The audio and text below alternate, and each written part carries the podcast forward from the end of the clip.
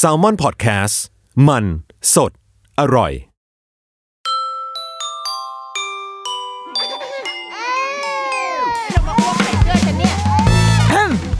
Mom คุณแม่มือสมัครเลี้ยงกับนิดนกสวัสดีค่ะ The Rookie Mom กลับมาอีกแล้วนะจ๊ะเมื่อน่าจะประมาณไม่ถึงเดือนที่ผ่านมาเนาะลูกเราเพิ่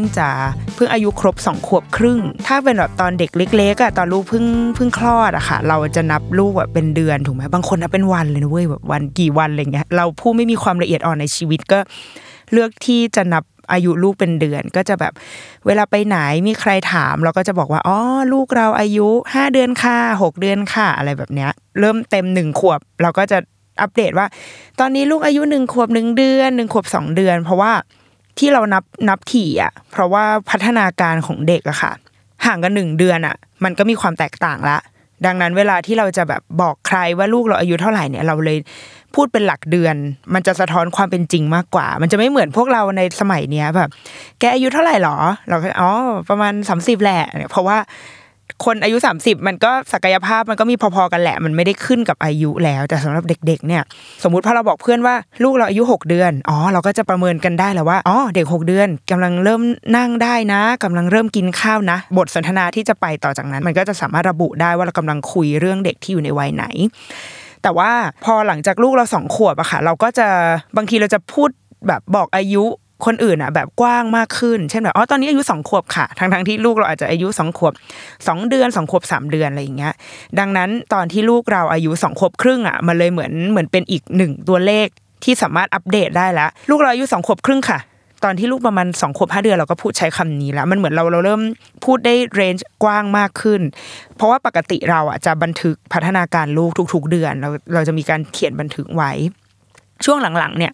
ตั้งแต่เขา2ขวบมาเราก็จะพูดได้เหมือนเวลาเราเขียนบันทึกอะค่ะมันจะเรื่องราวมันจะไม่ได้แปลกใหม่มากอะมันจะเป็นการเก็บรายละเอียดของพัฒนาการเขามากกว่าเช่นเขาพูดได้แล้วแหละแต่ว่าเขาพูดอะไรเพิ่มขึ้นเราจะสังเกตอะไรที่มันแบบละเอียดมากขึ้นมันไม่ใช่แบบว่าตอนลูกเล็กๆแล้วแบบอ๋อลูกพูดได้วันนี้ลูกพูดได้2คำได้3คำแต่ตอนนี้คือเราไม่มานั่งนับเลยเว้ยว่าลูกพูดได้กี่คำแต่ว่ามันจะเป็นเรื่องของการสังเกตว่าอ๋อลูกเราพูดเป็นคำนามหรือว่าตอนนี้เขากำลังสนใจแบบพวกคำบุพบทเขาสามารถบอกระบุที่อยู่ของเหล่านั้นได้เขาเริ่มใช้คำสันธานที่มันเป็นการเชื่อมประโยคอะไรอย่างเงี้ยค่ะเราเลยค้นพบว่า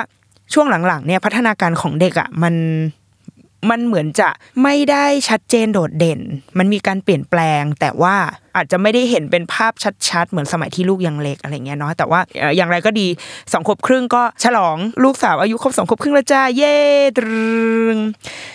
หนึ่งอย่างที่เรา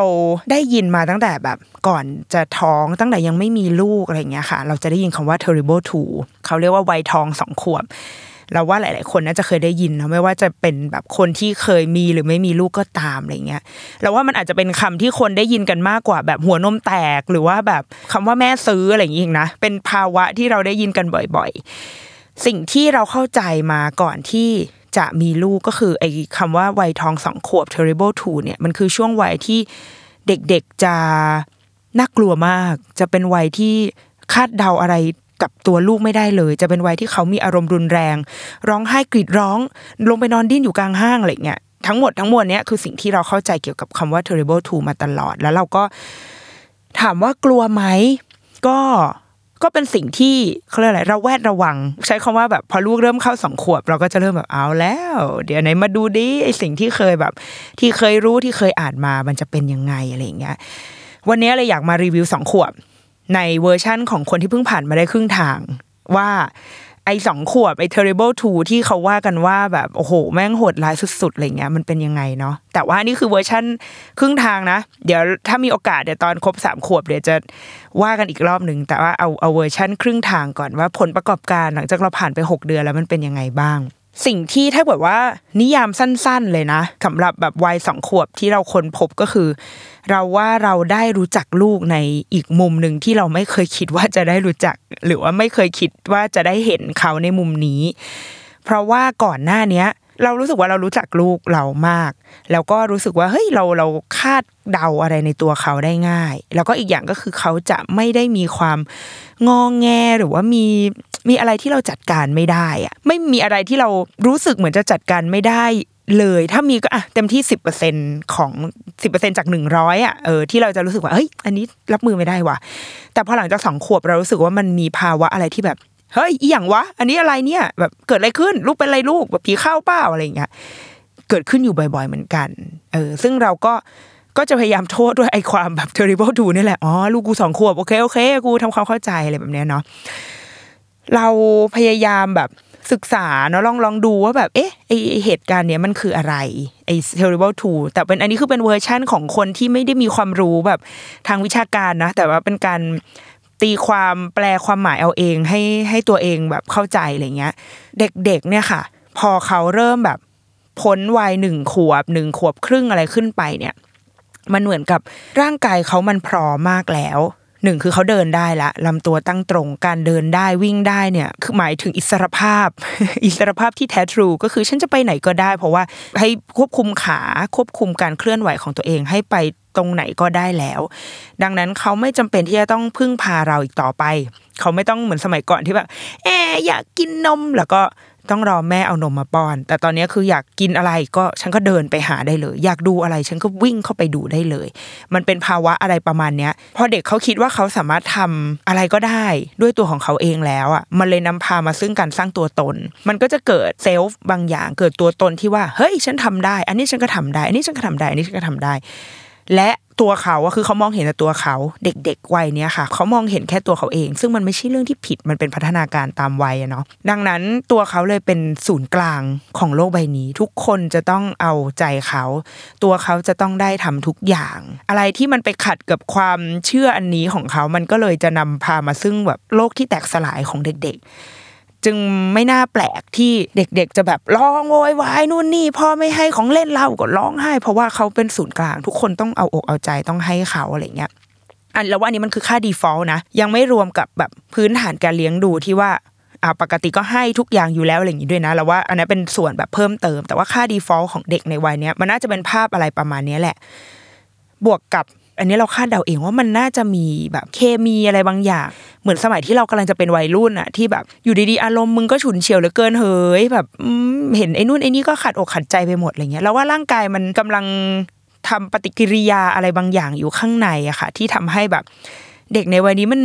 คาดเดาอะไรไม่ได้มันควบคุมอารมณ์อะไรไม่ได้เลยอะไรเงี้ยมันเลยมีเกิดภาวะของการแบบร้องไห้งอแงนู่นนี่มากมายซึ่งลูกเราก็เป็นเว้ยแม้ว่าจะคิดว่าเราก็แต่ก่อนนี้เขาก็เป็นเด็กเลี้ยงง่ายนะแล้วว่าเราก็ดูแลเขามาได้ดีอะไรเงี้ยแต่พอมาถึงวันนึงเขาก็เป็นว่ะซึ่งทำให้เราแบบเป๋ไปเหมือนกันนะเราว่ามีช่วงที่แบบลูกเราเหมือนมีอาการมีอารมณ์แบบฉุนเฉียวได้ง่ายแล้วก็คาดเดาอะไรได้แบบยากมากๆเลยแล้วมันเป็นกินเวลาอยู่ประมาณแบบเกือบ2อาทิตย์ที่ทำให้เราแบบว่าต้องทบทวนตัวเองเยอะมากเลยว่าเอ๊ะกูต้องโทษตัวเองหรือกูต้องโทษธรรมชาติหรือกูต้องโทษแบบโทษรัฐบาลหรือกูต้องโทษอะไรวะแบบไม่รู้เลยอ่ะคือเขาจะมีความปกติสมมติเวลาเราพาเขาไปทุกวันนี้เขาจะไปกึ่งเป็นเนอร์เซอรี่อย่างเงี้ยค่ะอาทิตย์ละแค่2วันเอง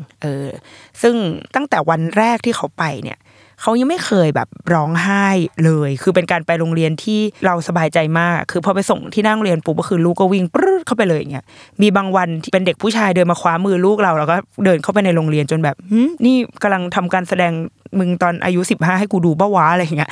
แต่มันมีช่วงนึง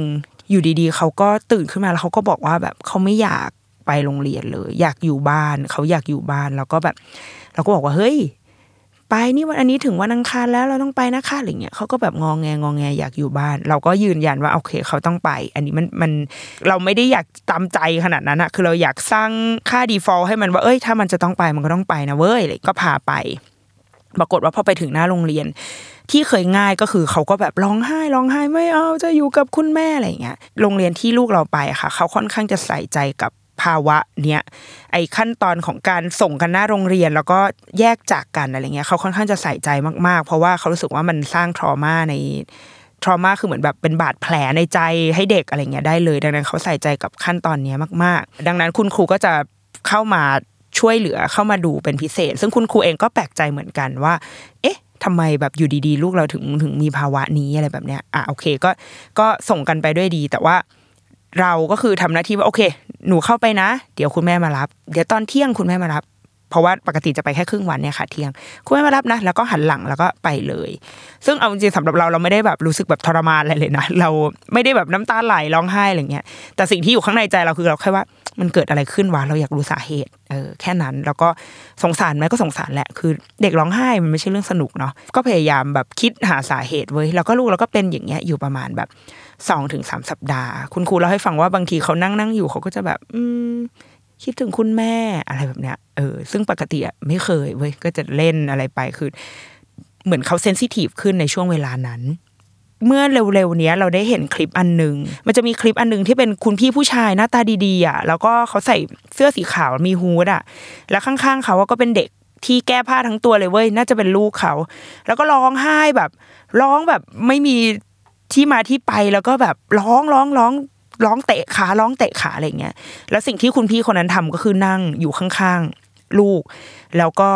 คอยเอามือประคองเวลาที่ลูกจะเตะขาแล้วโดนพื้นแล้วเดี๋ยวลูกเขาจะขาเจ็บอะไรแบบเนี้ยแล้วก็ตอนจังหวะไหนที่กอดได้ก็จะกอดอะไรแบบเนี้ยเนี่ยอันเนี้ยคือภาพความแทนทรัมของไอเด็ก2 ขวบเนี่ยมันคือภาพประมาณนั้น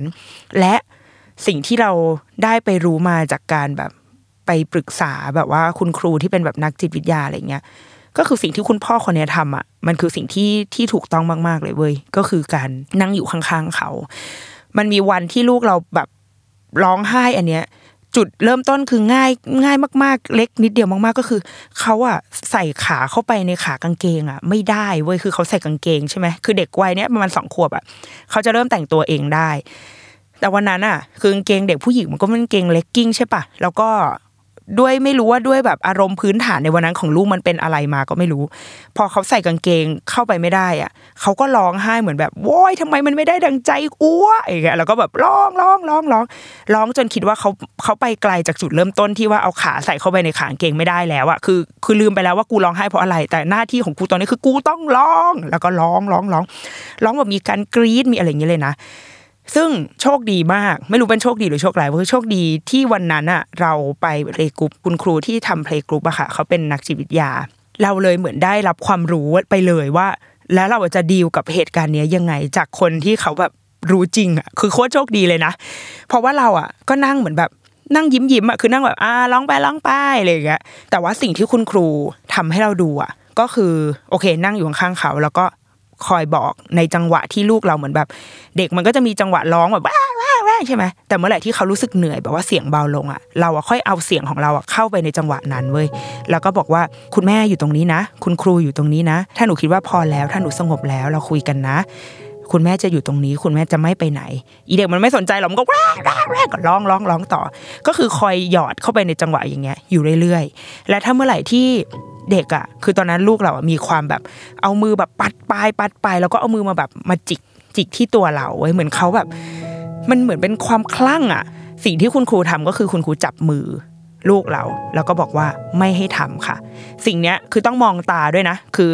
เราต้องอยู่ในระดับเดียวกับเด็กภาพของมันจริงมันเป็นแบบสัญลักษณ์ทางจิตวิทยาหรือว่าเวลาตอนเราเรียนถ่ายภาพอ่ะมันก็จะมีเรื่องนี้นะคือเช่นแบบว่ามุมกล้องถ้าเกิดว่าเราถ่ายจากระดับสายตามันก็จะให้ความรู้สึกอย่างหนึ่งถ้าเวลาเราถ่ายจากข้างบนเหมือน bird eye view อย่างเงี้ยค่ะมองลงมามันก็จะเห็นว่าทุกอย่างมันดูเล็กหมดเลยเหมือนเราเป็นคนมีอำนาจแต่ถ้าเมื่อไหร่ที่เราถ่ายช้อนขึ้นมาจากด้านล่างเราก็จะเห็นเลยค่ะเห็นเกงในไม่ใช่โว้ยก็จะเห็นเหมือนภาพแบบที่อยู่ข้างบนอ่ะมันเหมือนแบบเหมือนเขามีอำนาจเหนือเราเหมือนเขากำลังคุกคามเราสิ่งนี้เหมือนกันเว้ยเด็กเขาตัวเล็กเด็กเขาอยู่ข้างล่างเราอยู่ข้างบนถ้าเกิดว่าเรายืนค้ำหัวเขาอยู่อ่ะภาพของเราต่อเขาอ่ะความรู้สึกในใจเขามันคือแบบโอ้ยไอ้นี่แบบเดิมทีมึงก็ตัวใหญ่อยู่แล้วนี่มึงยังพูดอะไรก็ไม่รู้ที่แบบพยายามจะให้กูหยุดอะไรอย่างเงี้ยดังนั้นสิ่งที่พ่อแม่หรือว่าคนที่อยู่กับเด็กในตอนที่กำลังคลุ้มคลั่งอ่ะคือต้องนั่งลงมาให้อยู่ในระดับสายตาเดียวกับเขาเหมือนเราเท่าเขาเราเป็นคนเท่ากันเราเป็นคนที่พร้อมจะอยู่แบบเท่าเขาอ่ะไม่ได้เหนือหรือว่าไม่ได้อยู่ข้างล่างกว่าแล้วก็มองตาเขาแล้วก็บอกว่าไม่ให้ทำถ้าจะทำร้ายตัวเองแบบว่าจะทุบตีดึงจิกถึงผมตัวเองเนี่ยไม่ให้ทำ ถ้าจะจิกคนอื่นตบตีคนอื่นเตะคนอื่นไม่ให้ทำร้ายคนอื่นแล้วก็ถ้าจะแบบเคลื่อนของเล่นแบบว่าหักไอ้นู่นไอ้นี่แบบชี้กระดาษไว้อะไรเงี้ยไม่ให้ทำร้ายข้าวของไม่ให้ทำ3อย่างเหมือนที่เคยแบบพูดเป็นสัก EP นึงอ่ะก็คือกฎพื้นฐานของโลกใบนี้3อย่างก็คือไม่ทำลายตัวเองไม่ทำลายผู้อื่นแล้วก็ไม่ทำลายสิ่งของเนี่ยคือสิ่งที่เราได้เรียนรู้จากคุณครูวันนั้นแล้วก็ลูกเราใช้เวลาประมาณแบบวันนั้นน่าจะประมาณครึ่งชั่วโมงอะไรเงี้ยที่เขาร้องแบบร้องเป็นเซตไปอ่ะเนี่ยพอร้องแล้วสงบมานิดนึงพอเราพูดไปว่าอ่ะถ้าหยุดแล้วคุยกันนะอะไรเงี้ยก็ร้องต่อแล้วเป็นเซตไปจนพอถึงจุดหนึ่งที่รู้สึกว่าเฮ้ยเขาเริ่มแบบเบาลงแล้วคุณครูเขาก็ใช้วิธีการว่าถ้าพร้อมแล้วอ่ะเรามานับ 1-10 ไปด้วยกันนะตอนแรกอีลูกเราก็แบบไม่นับอย่างเงี้ยต่อต้านใครมาบังคับอะไรให้ฉันจะไม่ทำอะไรเงี้ยแต่พอถึงจุดที่เขารู้สึกว่าเขาคงพอแล้วแหละตัวเขาเองก็แบบเหนื่อยโว้ยอะไรเงี้ยเขาก็นับเว้ยแล้วพอเขานับ 1-10 ปุ๊บมันก็จบเหมือนที่ผ่านมาครึ่งชั่วโมง45นาทีเนี่ยเหมือนไม่มีอะไรเกิดขึ้นเมื่อตะกี้อะไรเงี้ยแล้วเขาก็กลับมาเป็นลูกที่เรารู้จักคนเดิมแล้วสิ่งที่เราจะต้องทำต่อไปก็คือกอดเขาในเวลาที่เขาแบบเขาดีแล้วอ่ะกอดเขาแล้วก็คุยกับเขาเหมือนเคลียร์กันว่าเอ้ยเมื่อตะกี้แบบที่เกิดขึ้นเมื่อตะกี้หนูโกรธใช่ไหมหนูโมโหอะไรหรือเปล่าแต่หนูจะต้องไม่ทำร้ายตัวเองนะต้องไม่ทำร้ายคุณพ่อคุณแม่ไม่ทำให้คนอื่นเจ็บทำไม่ได้นะแม่ไม่ให้ทำอะไรเงี้ยแต่ว่าแม่จะนั่งอยู่กับหนูเสมอนู่นนี่ไว้ก็ทำอย่างที่คุณครูแนะนำไป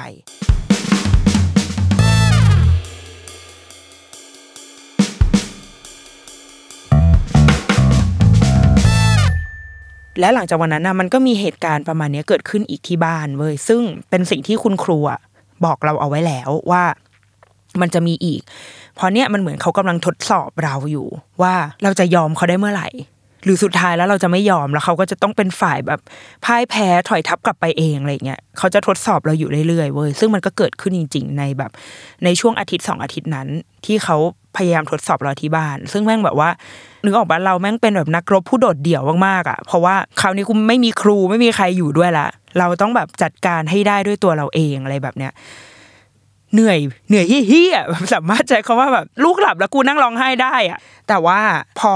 มาเรามานั่งนึกดูเราก็มาค้นพบว่าช่วงที่ลูกเราแบบมีอาการนั้นแบบเยอะๆอ่ะมันเป็นเพราะว่ามันอาจจะเกิดจากที่ว่าพ่อเขาไม่อยู่เว้ยคือแฟนเราเขามีแบบงานที่จะต้องไปทำที่ต่างจังหวัดแล้วก็ไปแบบคือไปทีนึงคือไปเป็นอาทิตย์อ่ะคือไม่เจอกันเป็นอาทิตย์เลยแล้วตัวเราเองอ่ะไม่ได้ใส่ใจกับการแบบวิดีโอคอลอะไรเงี้ยแต่พอมานั่งนึกดูเฮ้ยหรือเป็นเพราะว่าพ่อเขาไม่อยู่วะพอพ่อไม่อยู่มันเหมือนแบบเด็กที่เคยแบบเต็มอยู่ตอนเนี้ยคือเคยแบบว่าจิตใจเต็มวันนึงว่าเอ้ยพ่อไม่อยู่บวกกับวันเช้าวันนี้กูต้องไปโรงเรียนอีกแม่ก็ไม่อยู่นะคือไม่เจอแม่ด้วยแล้วบวกกับเคมีข้างในของตัวเองที่กำลังเนี่ยอยู่ในวัย2ขวบเนี่ยมันเลยเหมือนมาผสมรวมกันทั้งหมดแล้วเลยทำให้เกิดอาการที่แบบว่าเชี่ยไม่ไหวแล้วกูแบบว้ายอย่างเงี้ยเราก็เลยลองสังเกตดูว่าพอหลังจากอาทิตย์นั้นน่ะคุณพ่อเขากลับมาแล้วคุณพ่อก็เสือกป่วยอีกแบบอีเวนก็เลยทำให้เล่นกับลูกมากไม่ได้อีกเว้ยคือแบบอ้าวชิบหายซึ่งเขาก็ยังมีอาการนี้อยู่พอคุณพ่อป่วยเราเลยแบบบอกผัวเหมือนกันว่ามึงไปรีบไปแดกยาที่แรงที่สุดเท่าที่โลกใบนี้จะมีแล้วมึงต้องหายได้แล้วแล้วก็ลองคุยกันเว้ยแล้วก็พอหลังจากที่พ่อดีขึ้นอาการดีขึ้นคุยกันเริ่มแบบกลับมาแบบเล่นกับลูกได้ตามปกติอย่างเงี้ยไอ้ความแทนทรัมของลูกอ่ะมันก็หายไปอย่างสัมพันธ์กันเขาตัวเขาดีขึ้นเรื่อยๆคุยกันหรือว่าบางวันไหนที่เขาแบบร้องไห้แบบวีดอย่างเงี้ยเขาจะจบด้วยตัวเองได้เขาจะมีจุดที่แบบหนูพอแล้วหนูแม่หนูพอแล้วเหมือนเขาพยายามบอกเราว่าแบบเนี่ยหนูกำลังรู้สึกนะว่าหนูอยากจะพอแล้วแต่บางทีเขายังเอาตัวเขาเองลงมาไม่ได้หรอกแต่เขารู้สึกอันนี้คือสิ่งที่เราแบบดีใจนะที่เขามีจุดที่แบบว่าไอ้เชี่ยรู้ตัวว่ะว่ากูแบบเป็นบ้าไปมากเกินไปแล้วเราจะต้องแบบเอาตัวเองลงมาให้ได้อย่างเงี้ยเวลาเขาบอกว่าหนูพอแล้วเราก็จะแบบโอเคแบบนั่งใจเย็นๆอ่ะมาค่อยๆนะช่วยกันนับนะอะไรเงี้ยและหลังจากนั้นพอคุณพ่อมีเวลามากขึ้นแล้วกลับมาทุกอย่างเหมือนเดิมไปโรงเรียนก็ไม่มีปัญหาเว้ยก็คือกลับไปส่งที่โรงเรียนได้ตามปกติอยู่ที่บ้านก็ไออาการร้องไห้งอแงแบบบ้าบอคอแตกหาเหวพวกเนี้ยก็หายไป จนถึงตอนเนี้ยที่แบบลูกอายุประมาณ2ขวบครึ่งนิดๆไออาการนั้นอะแทบจะไม่เป็นแล้วอะค่ะคือเราว่าเต็มที่แบบเดือนละครั้งอะไรอย่างเงี้ยหรืออาจจะนานกว่านั้นด้วยซ้ำคือเราไม่รู้ว่ามันเป็นเพราะสภาพจิตใจของเขาณตอนนั้นหรือเปล่าด้วยนะที่มันไปกระตุ้นให้มันเกิดความหนักหนาหนักหน่วงในชีวิตเขาอะไรเงี้ยแต่ว่าเด็กๆอ่ะเขาเซนซิทีฟกว่าที่เราคิดเว้ยแล้วหลังจากเหตุการณ์นั้นสิ่งที่เราแบบทำก็คือถ้าเมื่อไหร่ที่คุณพ่อจะต้องไปต่างจังหวัดอ่ะเราจะให้เวลากับการแบบวิดีโอคอลอย่างหนักหน่วงคือแบบว่ามาโทรคุยแล้วคุณพ่อเองก็จะบอกลูกด้วยก่อนที่จะไปว่าโอเคเดี๋ยวเราจะไปคือก่อนหน้านี้เราไม่ได้นึกถึงความรู้สึกเขามากขนาดนั้นมันเลยทำให้เราใช้ชีวิตตามปกติอ่ะเหมือนเวลาสมมติผัวเราจะไปประชุมต่างประเทศถ้าเราไม่ได้แบบไม่ได้มีลูกอ่ะเต็มที่แบบดีไม่ดี2วันก่อนมันจะไปอย่างเงี้ยก็เอ้ยเดี๋ยวอาทิตย์หน้าไปสิงคโปร์นะแล้วก็ไปอะไรเงี้ยคือมันเป็นอะไรประมาณนั้นน่ะแต่กับลูกอ่ะไม่ได้ว่ะยิ่งในวัยที่เขาเซนซิทีฟอ่ะเรายิ่งต้องรักษาความรู้สึกดูแลความรู้สึกเขาให้ได้มากขึ้นสามีเราก็จะพยายามบอกลูกว่าเดี๋ยววันพรุ่งนี้นะป๊าจะไม่อยู่นะแล้วจะไม่อยู่กี่วันแล้วจะกลับมาเมื่อไหร่ถ้าชี้ปฏิทินได้ก็ชี้ปฏิทินให้เขาดูอะไรเงี้ยคือมีการแจ้งกันล่วงหน้าตัวเราเองเราอยู่ที่บ้านเราก็จะเป็นคนที่พยายามให้เขาได้คุยกันตอนเช้าตื่นมาถ้ายังมีเวลาก็โทรหาป๊าตอนเย็นโทรหาก่อนจะนอนโทรหาเพื่อให้เขารู้สึกว่าเฮ้ยพ่อแบบเรายังคุยกันอยู่นะอะไรเงี้ยและตัวเราเองก็ต้องเป็นหลักให้ลูกได้แบบได้มากต้องใกล้ชิดกันให้มากขึ้นถ้าบางทีถ้าช่วงไหนที่แบบคุณพ่อไม่อยู่นานๆปกติลูกเราจะนอนเตียงของเขาเองเราก็จะเอาเขามานอนด้วยกันเลยอ่านหนังสือกับเขาเยอะๆอยากทำอะไรทำแต่ไม่ใช่การตามใจนะแต่มันเป็นการแบบเอาตัวของเราลงไปอยู่กับเขาแบบให้มากที่สุดอะไรเงี้ยแล้วเราว่ามันช่วยได้ว่ะมันช่วยทำให้อาการแทนทรัมทั้งหลายอ่ะมันดีขึ้นมันมีตอนนึงที่แบบว่าพอหลังจากที่ลูกเราเริ่มดีขึ้นมานิดนึงอะไรเงี้ยเราก็ไปคุยกับคุณครูที่เป็นนักจิตวิทยาคนเดิมอะค่ะเราก็เล่าให้เขาฟังว่า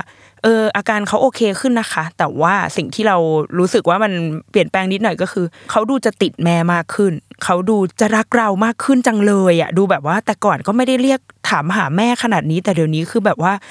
จะต้องมีแม่อยู่ในทุกที่ทุกเวลาแบบแม่เข้าไปนั่งขี้ลูกก็คือเปิดประตูเข้ามาแล้วก็บอกว่าเดี๋ยวหนูจะมานั่งเป็นกำลังใจให้แม่นางพูดใช้คำนี้เลยนะจะมาเป็นกำลังใจให้แม่ซึ่งเราแบบลูกแบบหูรูดของแม่เป็นกำลังใจให้ตัวแม่เองได้จ้ะอย่างเงี้ยแต่ว่าโอเคลูกก็พร้อมที่จะมาอยู่กับเราในเวลาแบบนั่งขี้เสมออะไรอย่างเงี้ยสิ่งที่แบบคุณครูบอกก็คือเขาบอกว่ามันเหมือนกับเขาทดสอบเราผ่านแล้วอะในวันที่เขาแบบแย่ที่สุดอะในวันที่เขาโชว์ด้านแบบอัปลักษณ์ของตัวเองที่สุดวันที่เขาแบบว่าร้องไห้จนแบบหัวเปียกหน้าแดงตาแดงขี้มูกไหลแบบเป็นวันที่เขาอัปลักษณ์ที่สุดในชีวิตอะคนที่นั่งอยู่ข้างๆเขาอะก็คือแม่คนที่ไม่เดินหนีไม่ไปไหนนั่งอยู่ข้างๆนั่งรออย่างใจเย็นนั่งรอให้เขาแบบสงบตัวเองให้ได้แล้วคุยกันแล้วกอดเขาแล้วก็ยังกลับมาเป็นแม่ให้กับเขาอย่างเงี้ยมันเหมือนเขาแบบเขาทดสอบเราแล้วว่าอ๋อนี่ไงแบบแม่ยังอยู่ตรงนี้ไม่ว่าฉันจะเป็นยังไงคุณครูบอกว่าไอ้สิ่งนี้แหละที่คุณหมอทั้งหลายแหละชอบพูดว่าเนี่ยมันคือแม่ที่มีอยู่จริงมันคือสายสัมพันธ์ของแม่กับลูกมันคือนี่แหละมันไม่ใช่แค่ในเวลาที่เขาเป็นเด็กดีเว้ยไม่ใช่ในเวลาที่เขาแบบว่าท่อง A ถึง Z ได้แล้วเราแบบอ๋อลูกเก่งมากเลยค่ะอย่างเงี้ยแล้วก็ไปแบบกอดลูกในวันที่เขาดีแล้วเขาก็รับว่าเราแบบเราอยู่ในเวลาที่เขาดีแต่ในวันที่เขาแย่ในวันที่เขาแบบในวันที่เจ้าความโกรธมันมาแบบครอบงำเขาวันที่เขาเป็นเจ้าปีศาจร้ายอย่างเงี้ยเราไม่เคยไปไหนอันเนี้ยมันคือแบบมันมีคำอธิบายในทางแบบวิทยาศาสตร์อะไรเงี้ยซึ่งกูไม่สนใจตรงนั้นแหละแต่ว่าพอเราฟังคุณครูพูดแล้วเราก็แบบโอเคหวังว่าไอ้การที่เราแบบนั่งอดทนอยู่ตรงนั้นอะอย่างน้อยมันก็มีผลในใจกับลูกว่ะแล้วเขารักเราจริงๆว่ะแม่งก็มีความซึ้งเหมือนกันเนาะซึ่งก็มันเป็นเรื่องที่ดีว่ะแต่ว่าอะในมุมของคุณแม่นะมันเหนื่อยเหี้ยๆอย่างที่บอกอะเหนื่อยแบบโอ้โหมันเราโกรธอะเราโกรธได้เว้ยไม่ผิดนะเว้ยในการที่แบบลูกร้องขนาดนั้นน่ะใครข้างในจิตใจไม่ร้อนรนก็คือก็ดีแล้ว ก็ถือว่าดีแต่ว่าเรายังเป็นปุถุชนน่ะเรายังเป็นคนแบบเราเป็นคนใจร้อนมากๆอ่ะแต่เราต้องฝึกตัวเองเพื่อที่จะไม่แสดงออกไปอ่ะเหนื่อยยากเหี้ยๆแบบยากเว้ยยากมากแต่ว่าเพื่อแบบเพื่อความ สายสัมพันธ์ของเราอะไรเงี้ยเราก็ต้องทำให้ได้เว้ยเราว่ามันก็ดีเว้ยมันเป็นการแบบพัฒนาตัวเองอ่ะมันเป็นการพาชีวิตเราผู้ที่เป็นสายดราม่าด่ากราดตลอดเวลาไปสู่จุดที่กูต้องหัดให้อภัยแล้วก็ต้องหัดที่จะเข้าใจอีกฝ่ายให้ได้มากขึ้นเหมือนลูกก็สอนอะไรเราเหมือนกันแหละเราอาจจะยังทำได้ไม่ดีเว้ยบางครั้งเราว่าหน้าเราคงออกว่ะเวลาที่ลูกร้องไห้แบบกวนตีนสัสๆแล้วเราแบบหน้าออกใส่ลูกอ่ะแต่ว่าก็เป็นแม่ก็เป็นคนอ่ะลูกแล้วเดี๋ยวหลังจากเนี้ยเดี๋ยวแม่ก็จะขอโทษแหละเราก็จะขอโทษลูกถ้าวันไหนเรารู้สึกว่าเราแบบพูดไม่ดีอะไรเงี้ยแต่ว่าอีกสิ่งนึงที่เราพยายามทำแล้วก็คลายเครียดได้อย่างที่1คือการออกจาก Facebook เว้ยออกจากการดีแอคทีเวทออกจาก Facebook ไปเลยเพราะเรารู้สึกว่าชีวิตกูมันแบบมันมากมายเกินไปแล้วกูต้องแบบว่าโอ๊ยรับมือกับลูกรับมือกับผัวไม่อยู่บ้านคนเดียวอะไรเงี้ยการยิ่งเปิดไปเจอแบบว่ารูปเพื่อนไปเที่ยวญี่ปุ่นอีดอกไปรัสเซียอะไรเงี้ยคือมันจะยิ่งแบบโอ๊ยแล้วทำไมกูถึงต้องมานั่งแบบทนกับลูกร้องไห้อยู่อะออกไปเลยไม่อยู่ละแล้วก็ไปทำสิ่งที่ตัวเองชอบเว้ยแต่ว่าโอเคเราอาจจะสามารถฝากลูกเอาไว้กับคุณย่าได้อะไรเงี้ยนะแต่ว่าโอเคเราเข้าใจบางคนแบบมันฝากใครไม่ได้จริงเราขอโทษจริงนะแต่ว่าเราขอไปดูหนังอะคือเราแบบไม่ไหวแล้วเราก็บอกคุณย่าว่าวันนี้แบบไปทำงานนะแล้วเราก็ออกไปดูหนังนั่งดูหนังแบบ2เรื่องติดแล้วก็ไปกินของที่ตัวเองชอบที่สุดอะไรเงี้ยคือให้รางวัลตัวเองเลยว่ามึงเก่งมากเว้ยที่มึงนั่งทนฟังลูกมึงร้องไห้ได้มึงเก่งอย่างเงี้ยแล้วก็ฮีลตัวเองอยู่ประมาณเนี่ยวัน2วันเว้ยแล้วก็ดีขึ้นว่ะตัวเราก็มีพลังแล้วบวกกับลูกเองก็หายจากไอ้ภาวะอะไรแบบนี้แล้วอ่ะมันก็เหมือนฟูลฟิลกันทั้ง2ฝ่ายนะตัวลูกเองเขาก็เรียนรู้ที่จะค่อยๆควบคุมตัวเองส่วนตัวเราก็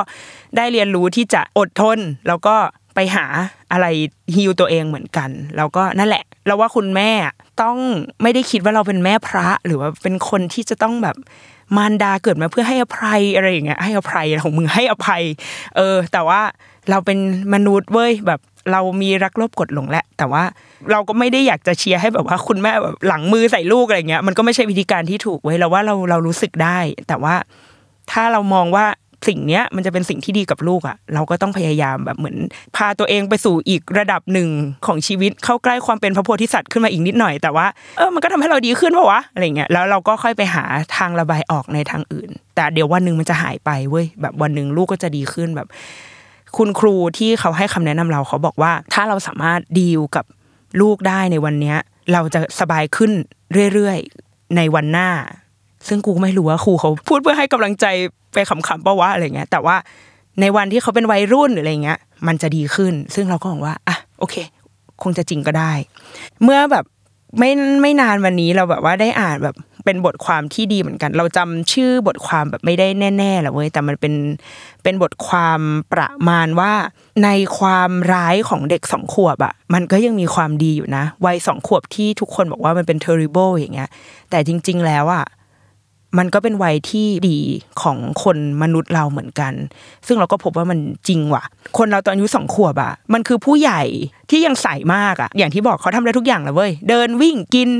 กระโดดอะไรอย่างเงี้ยมันทำได้ทุกอย่างมีศักยภาพทั้งหมดเลยเว้ยแต่เขาใสมากเลยอ่ะคือเขาสอนให้เราแบบเรียนรู้ที่จะแบบอินกับอะไรโดยที่แบบว่ากูไม่ต้องแคร์ว่าสิ่งนี้มันคูลหรือมันไม่คูลอะไรอย่างเงี้ยนึกออกไหมคือเราในตอน30เนี่ยถ้ากูจะไปแบบมีความสุขกับเพลงแบบฝนเทลงมาอย่างเงี้ยเราก็รู้สึกว่าไอ้เชี่ยไม่คูลอ่ะกูฟังเพลงนี้ในรถไฟฟ้าไม่ได้แต่กับเด็กวัย2ขวบอ่ะเขาสนุกกับเพลงแบบนี้ได้หรือเขาเห็นอะไรเขาก็มีความสุขกับสิ่งเล็กๆน้อยๆได้เลยแบบเนี้ยซึ่งเราว่ามันดีมากเลยนะมันคือช่วงวัยที่ดีอ่ะเขาก็ลองเรียนรู้ที่จะพูดเรียนรู้คำศัพท์เรียนรู้ที่จะออกเสียงคำอะไรที่มันยากๆอะไรเงี้ยซึ่งเราทุกคนเคยผ่านอะไรพวกเนี้ยมาหมดแล้วอ่ะเขามีจินตนาการที่แบบว่าอะไรนะลูกตะกี้พูดว่าอะไรนะอะไรอย่างเงี้ยมากมายเต็มไปหมดเขามีเพื่อนที่แบบทั้งที่มีอยู่จริงแล้วที่แบบมีอยู่ในจินตนาการอะไรอย่างเงี้ยเขาสามารถนั่งคุยกับไก่ที่เป็นตุ๊กตาได้แบบว่า